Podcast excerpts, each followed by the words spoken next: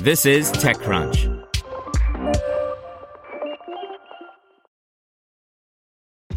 This episode is brought to you by ShipStation. You know, folks, I'm all about working smarter, not harder. Running a successful e commerce business can be really convoluted, and honestly, you have enough going on. So, I want to introduce you guys to ShipStation. I love using ShipStation because it makes it so much easier to automate all my shipping tasks, and I can manage all my orders in one simple dashboard. Work less and ship more with ShipStation, the innovative tool that helps turn your shipping challenges into opportunities for growth. Go to shipstation.com and use code TechNews to sign up for your free 60 day trial. That's shipstation.com code TechNews. This is TechCrunch.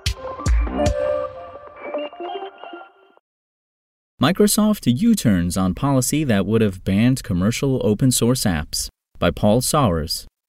Microsoft has confirmed that it won't be introducing a previously announced new policy that would effectively ban developers from selling open source software on the Windows App Store. Section 10.8.7 of its Microsoft Store Policies document, which was updated in mid June and had been due to come into effect on Saturday, July 16th, had said that developers must not attempt to profit from open source or other software that is otherwise generally available for free, nor be priced irrationally high relative to the features and functionality provided by your product.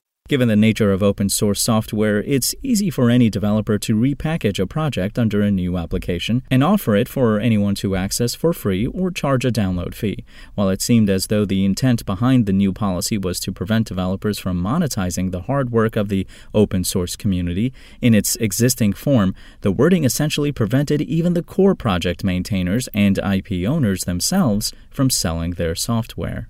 With many in the open source community taking umbrage at the policy change, Microsoft said that it would be delaying enforcement so that it could clarify exactly what its intentions were. As of yesterday, Microsoft has now removed any mention of open source software from the section in question, plus Section 11.2 of the document now includes a link for developers and companies to report intellectual property infringements.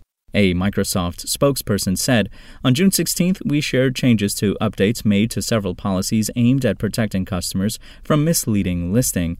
In listening to the developer community, we have determined one of those updates could be perceived differently than intended.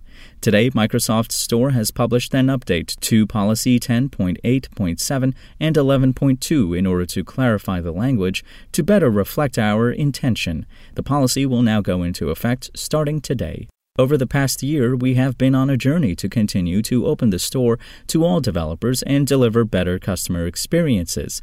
This policy update is a continuation of that work and meant to enable developer choice while helping improve customer experience. Copycat clones. There were conflicting perspectives on Microsoft's proposed policy. Many developers were broadly in favor of preventing so called copycat apps from monetizing open source software, meaning that all they really wanted Microsoft to do was tweak the wording of the new policy to specify that IP owners could still charge for their software. However, others in the community argued that existing trademark laws were sufficient to protect IP owners and avoid the confusion caused by having multiple apps with the same name.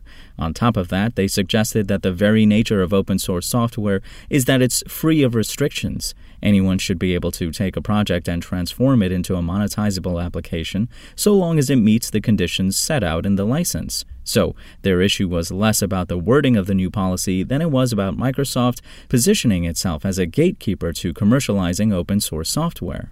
Software Freedom Conservancy, a not for profit organization that provides support and legal services for open source projects, has responded to Microsoft's U turn, congratulating the company for changing their App Store TNCs to again allow commercial distribution of free and open source software, FOSS. Fundamentally, the proprietary and for profit App Store model creates centers of power that, even when implemented fairly, tend to curtail software freedom, the organization wrote.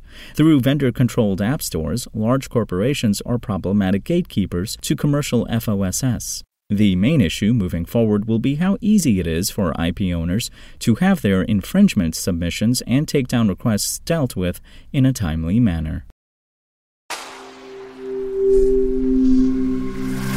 SpokenLayer.